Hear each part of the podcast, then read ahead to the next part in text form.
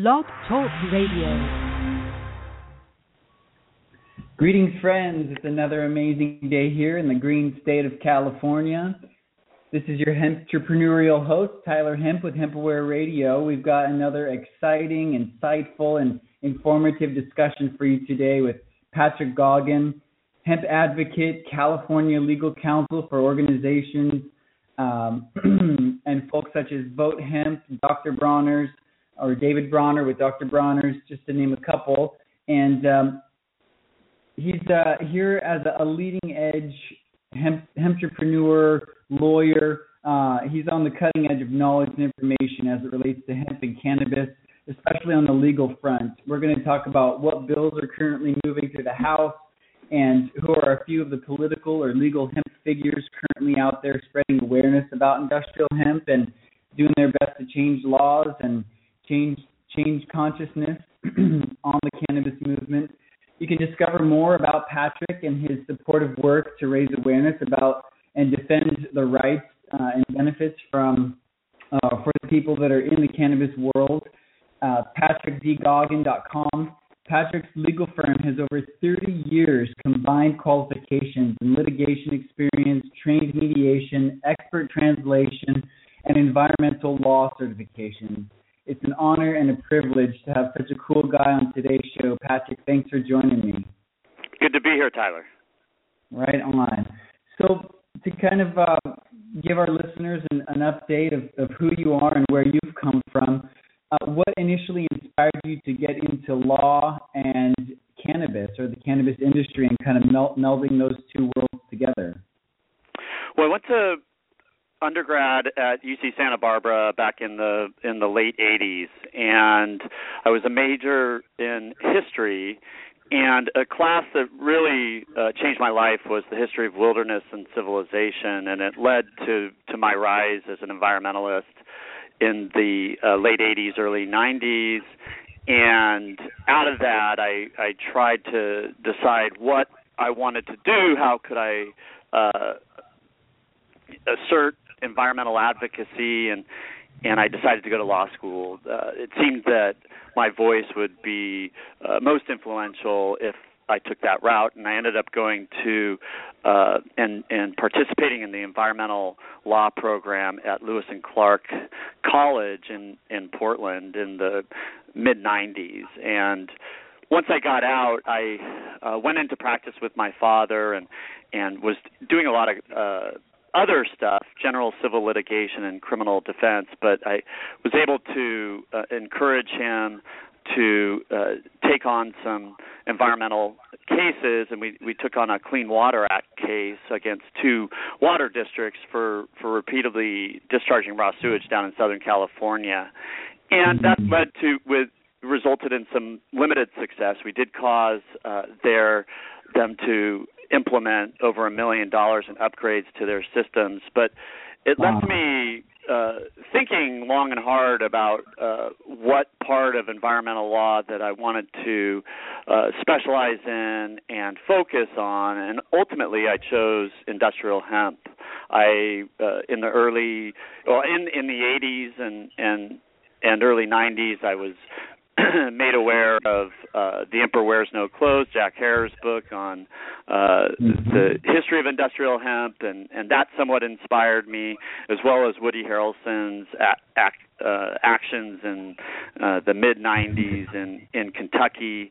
And I decided to throw my hat in on industrial hemp at that time. Right. Uh, well, we're so thankful that you are fulfilling the role that you are. It sounds like you've got a history of of legal family, your father following kind of in in his footsteps, and it's something you're passionate about and you're well spoken. So we appreciate you fulfilling that role. And now I'm curious. So after reading Jack Herer's book and learning about the history of hemp, you decided, okay, this is something environmental. This is something that I can put my skills into. What essentially? Why do you feel that cannabis and hemp should be legalized on a federal as well as across the states? You know, why should why should cannabis and hemp become legal? Well, you know, specifically regarding industrial hemp, uh, it, it it can play an important role in what I refer to as the state sustainability pie. Um, as we struggle to transition from an economy that is based on expansion, growth, and exploitation of natural resources, industrial hemp seems like a a, a great one of one solution to the many solutions that we need to our current uh, environmental paradigm and the rise of global climate change and um, I mean industrial hemp can play a role in that uh, principally as an agricultural crop. We need to increase from where we're at in, in the United States from from a research paradigm to a full commercialization. But it, when we're talking about mm-hmm. cannabis in general the most important thing to me is you know it's a, it's a social justice issue. We we we we need to stop incarcerating people for a possession of a plant that is is far less harmful for humans and society than alcohol. So, for, principally mm-hmm. from that philosophical perspective, I I'm a big advocate for normalizing all things related to cannabis. Very good. So, as far as the government institutions that ultimately will regulate the growth and the manufacture and the distribution of industrial hemp related products, I'm sure. Do you feel that there would there would be different institutions or governmental agencies that would kind of regulate and govern industrial hemp or cannabis? Would they be the same institutions or different institutions? How, how do you see that regulation coming about? Well, you know, regarding industrial hemp, it's an agricultural uh, issue. It's an agricultural um, domain, and it ought to be uh, regulated by the U.S. Department of Agriculture, perhaps with some involvement of the Food and Drug Administration. And then in California, uh, where I'm located, and we've worked hard to pass a bill here, we've got the California Department of Food and Ag that has jurisdiction over it. Uh, with mm-hmm. respect to to other realms of cannabis, uh, there there will there will be uh, jurisdiction uh, and regulations adopted by uh, the departments of ag as well. You'll deal with you'll you'll include departments of commerce. Um, and the Board of Equalization, and you know various economic and, and, and financial agencies as well as the agricultural agencies, in addition to the Department of Public Health. Mm-hmm. So it will take an organized sort of regulatory board or several different organizations that will both work on the industrial side as well as the medical side, it sounds like. Yeah, that's correct. In, in California, the legislature finally passed statewide regulations, and there are, I believe, six different agencies that will play some role in the regulatory process of, of medical cannabis. Interesting. So, with that said, let's let's talk about a few of the bills or, or pieces of legislature that are currently going through the House today. What what can you talk about as far as uh, first on a state level, and then on on a federal level? Well, the state level. Oh, I'm sorry. Did I interrupt you? No, no. Go ahead. I was just saying what bills or acts are currently going through. Yeah.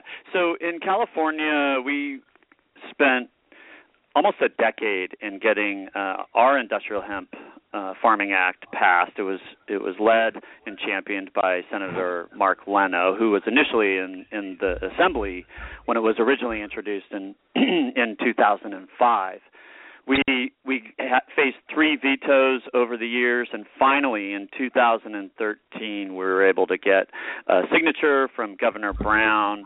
Uh, and what we had to do is we had to uh, condition it on federal authorization in order to get his signature. He was concerned, as well as uh, uh, Governor Schwarzenegger prior to him, about the federal state uh, conflict, and they didn't want to put, uh, even though we had a solution and, and we were had it had the case designed to avoid federal preemption. They were concerned about the federal preemption issues, and so we chose to uh, circumvent that issue by conditioning it on federal authorization. So that passed at the at the state level, and then and then subsequently in two, early 2014, Congress finally passed the Farm Bill, and the current farm bill had attached to it uh, something we refer to as the Hemp Amendment. It's Section 7606, and it authorizes states that have passed industrial hemp legislation to conduct research projects at, at the university and at the Department of Agricultural level. And the states that have really been leading the way on, on that front are Kentucky and Colorado. We do have a project in the works in California and hope to have uh, field trials in 2016 at Cal Poly Pomona. We also have uh, two, well, actually three bills in Congress presently. Uh, companion bills in the Senate and the House for the Industrial Hemp Farming Act. One in the House, it's HR 525, and in the Senate, it's it's Senate Bill 134, and that is essentially removing industrial hemp from the definition of marijuana under the Controlled Substances Act, defining it as less than 0.3% THC, and removing it out of jurisdiction from the DEA into uh, ideally the USDA, but it, but the way it will will proceed is is the federal government will largely leave it to the states to regulate it. Eventually, we'll get to um, more uh, federal regulations, but at this time, since only uh, you know maybe a little bit more than a majority of the states have passed industrial hemp legislation, the approach is to allow states to use their uh, states' rights to implement that on their own. There's a third bill in the Senate, and it's called the Therapeutic Hemp Medical Access Act, and that is uh, Senate Bill 1333. And that that's an interesting bill. Over the past, uh, maybe the past five to ten years, what's been growing in popularity and, and more uh, knowledge is being gained on different cannabinoids other than THC. They're non psychoactive cannabinoids that also mm-hmm. have great medical benefit, and one of those in particular is is known as cannabidiol (CBD), and this is a bill to essentially allow for the growth of cannabis uh, that is high in CBD and low in THC, and interestingly enough, it defines uh, therapeutic hemp uh, as less than 0.3% THC. So if that were to pass and the Industrial Hemp Farming Act were not, uh, it would do it would have the same effect in in legalizing uh, at the federal level industrial hemp, allowing states to proceed with uh, what we believe to be commercialization. How however, however, we we we are sitting here without yet having a hearing on these bills and not quite sure whether or not they will make it to a vote in in either the House or the Senate. At what least in this ways, session. Right. Now now obviously there's there's um, different methods of, of legalization, different bills, different acts. What are some of the ways that our listeners could get involved in pushing these through and, and, and really supporting them, educating uh, politicians or representatives, how can they, you know, kind of encourage these representatives to take a look at these and, and to really consider them uh, for, you know, for the benefit of humanity, obviously? Well, they ought to initially contact their their federal representatives in the House and the Senate and encourage them to sign on as co-authors and co-sponsors of these bills. They can write to the to the legislate to help explain the benefits of these bills um, and and encourage them that way. They can also, mm-hmm. if they're in, actually when when the representatives are in the district, they could help to to get meetings with them, perhaps join with other folks to have a more mm-hmm. uh, powerful effect. If the, if you're in D.C., request to see your legislators while you're there. Drop in mm-hmm. and and encourage them uh, to sign on to these bills. But in addition to all of that, one way uh, to in, encourage legislators to take action is is through spending dollars, and the more money that is spent by folks on commercial hemp products that will only help to put pressure on the legislators and and realize that this is you know of economic benefit to uh, help not only uh, the economy at the federal level but at the local and state level as well. Exactly, and really what you're describing, I've I've mentioned for years, which is vote with your dollars. You know, wherever you invest, wherever whatever you put your money into is going to expand or it's going to, you know, you're you're basically symbolizing where your values are by where your money goes. And so by putting your money into hemp, whether it's clothing or food or soap or you know investing in in um, you know vote hemp and you know sending donations if you go to votehemp.com, getting involved. These are all ways, as you mentioned, Patrick, that are going to increase awareness, but it's also going to show how critically essential it is to our economy to legalize industrial hemp. That, that that's absolutely correct, Tyler. So what what would you say? Now, there's there's a few ways of, of changing laws. One of the ways, uh, several of the states they have ballot initiatives where the people actually get all their signatures together and are able to change laws by uh, signature gathering. H- how do ballot initiatives differ from like a house um, a house bill or a senate bill? Well, initiatives are done at the state level for in states that allow them. Not not all states allow them, but in California we have that process. Uh, there there are two different levels of the process. One is is making a constitutional amendment, and the other is essentially passing a new law. The the the, the real distinction between those is in in form and effect. Form is you need more signatures to get a constitutional amendment, and then a constitutional amendment it, it goes into the Constitution. Whereas if you were passing an initiative with that's not a constitutional amendment, it would it would go into the statute books. So mm-hmm. um, that's that's that's one difference. Um, but in in the legislative process, you're you're working to lobby the legislators at the Capitol. Uh, and then ultimately, if you can get that pa- the bill passed through the the committees in each house of the legislature, then you're lobbying the governor for his signature. It's very different uh, when you're when you're dealing with an initiative on the ballot. Number one, you really you, you need tremendous funding uh, in order to get in California, in order to get enough signatures on the ballot, you really need to hire folks to go gather signatures. The the numbers are uh, on the low end on on the non um, amend, constitutional amendment process, it's five to six hundred thousand signatures, as I recall, and more like eight hundred uh, to a million on the constitutional amendment side. That that that's a lot of signatures, and you can't just rely on um, each signature to be 100% accurate and in full effect. Mm-hmm. So you have to go over that by uh, accounting for um, uh, non-legitimate signatures.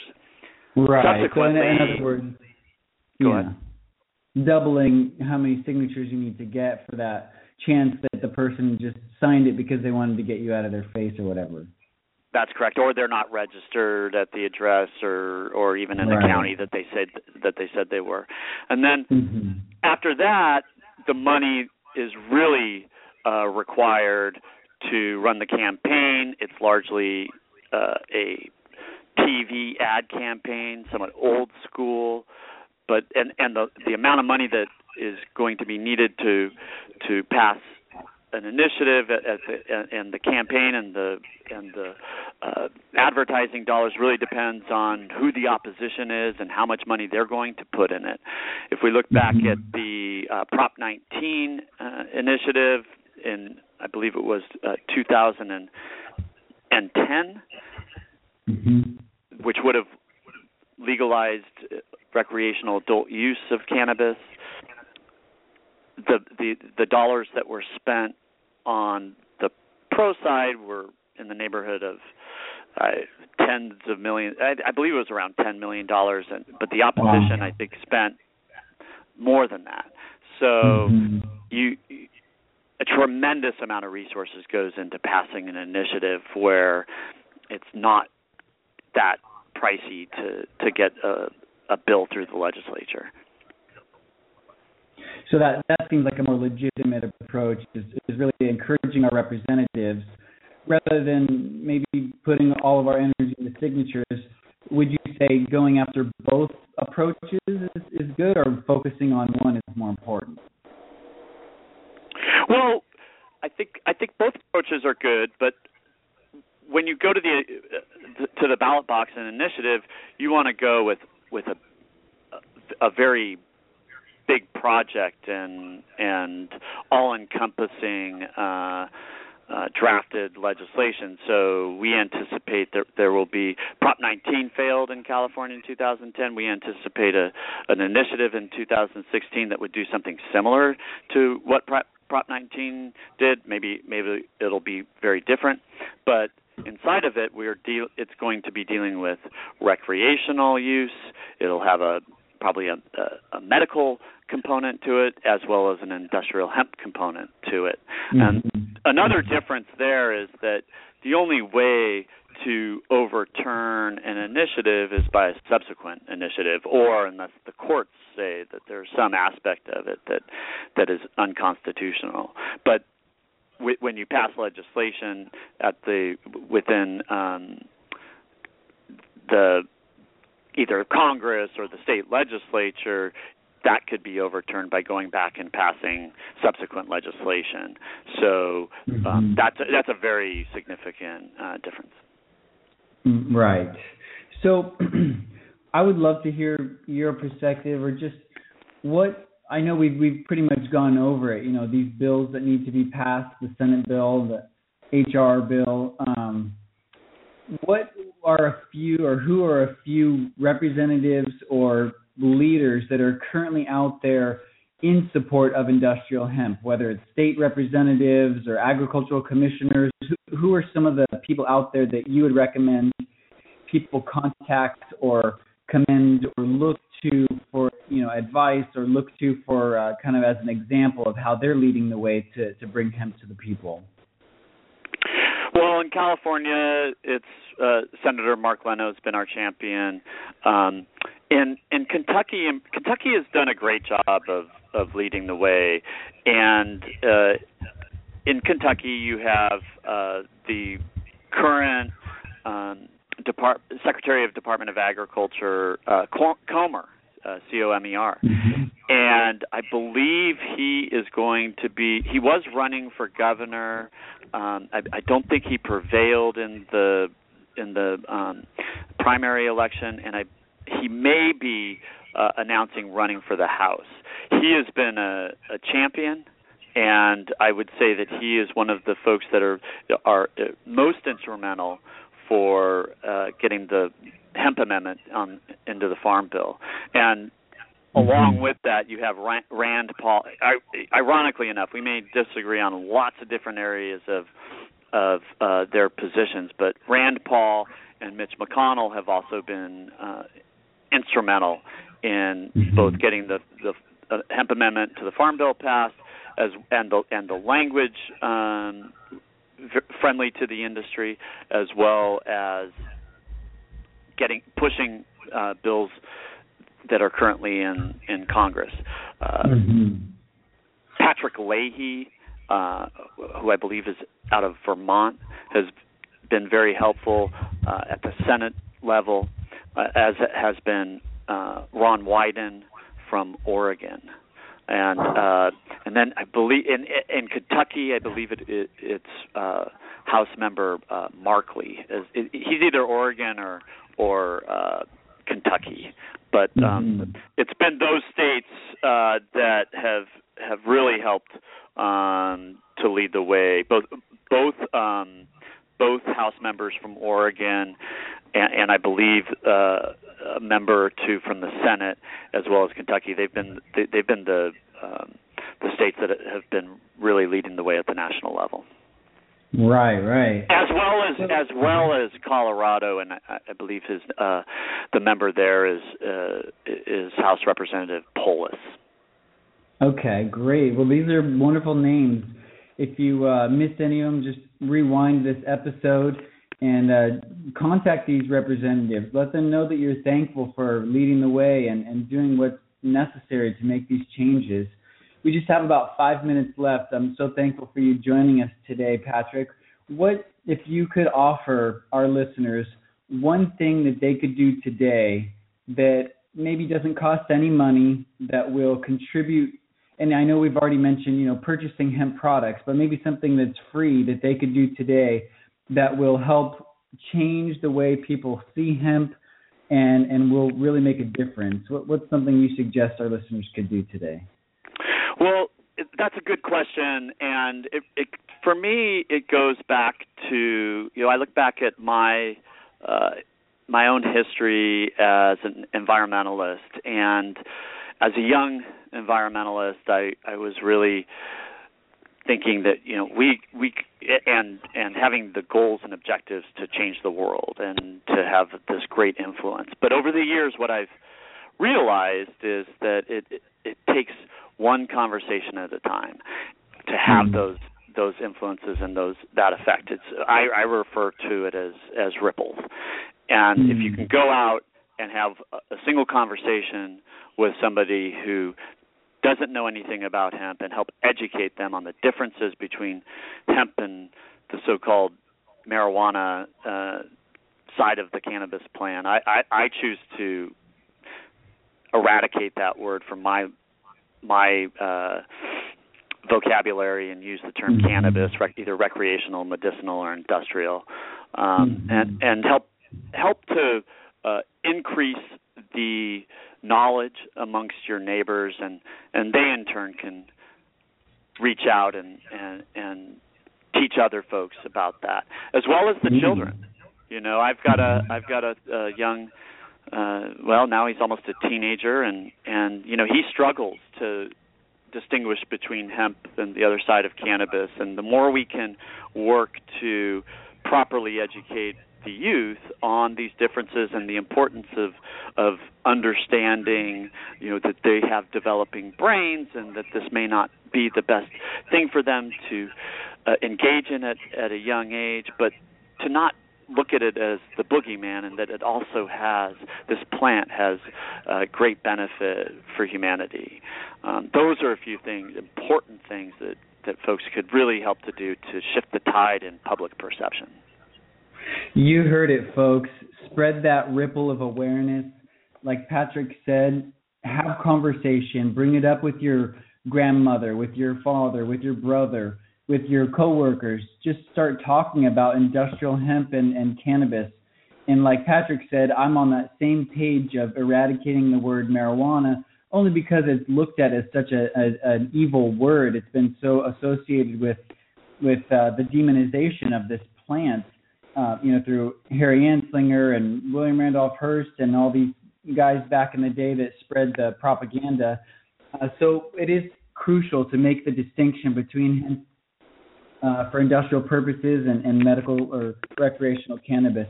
Patrick, it's been such an honor and a privilege to have you on the show. I hopefully uh, have you on a future episode, and and thank you so much for doing all your work.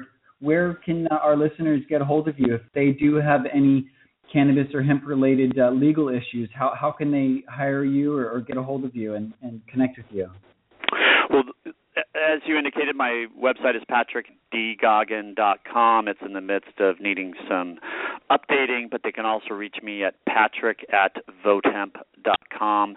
That'll get into my email server, and I'll be able to reach back out to you. It's been a great uh, time being here, Tyler. I really appreciate being on the show, and I look forward to future dialogue and progress. Right on. Well, have a wonderful day, listeners. We appreciate you tuning in. Check us out on the iTunes podcast library. Just type in HempAware, all one word. Increase your knowledge every day. Go to hempaware.com forward slash books to get the latest and the most classic books on hemp and industrial hemp cannabis and uh, give us a ring 805-410-4367 we'd love to hear your opinions your perspectives what is it that you want to learn about hemp who do you want to have on the show thanks so much for tuning in. This is your hempy host tyler hemp. Thanks again patrick. Thank you tyler. Blessings